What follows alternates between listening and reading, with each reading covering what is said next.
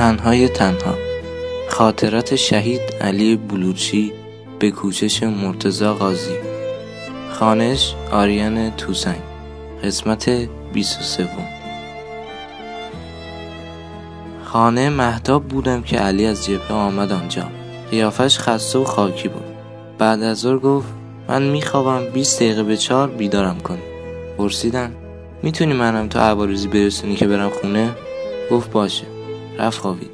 پیش خودم فکر کردم خسته است. چند دقیقه که می‌خواد صرف من کنه بگذارم بخوابم. چند دقیقه از ساعتی که گفته بود بیدارش کنم گذشته بود که بیدار شد و با ناراحتی گفت چرا منو بیدار نکردین؟ گفتم مادر می‌خواستم چند دقیقه بیشتر بخوابی گفت اه مامان من قرار داشتم. گفتم خب نمی‌خواد منو برسونی تو برو به قرارت برس. این را گفتم و علی رفت. فردا ساعت هفت صبح تلفن کرد. حالش را که پرسیدم گفت خوبم اما شما باید منو ببخشید پرسیدم برای چی؟ گفت دیروز من با شما بد حرف زدم. ببخشید. به خاطر اه گفتنش ناراحت بود.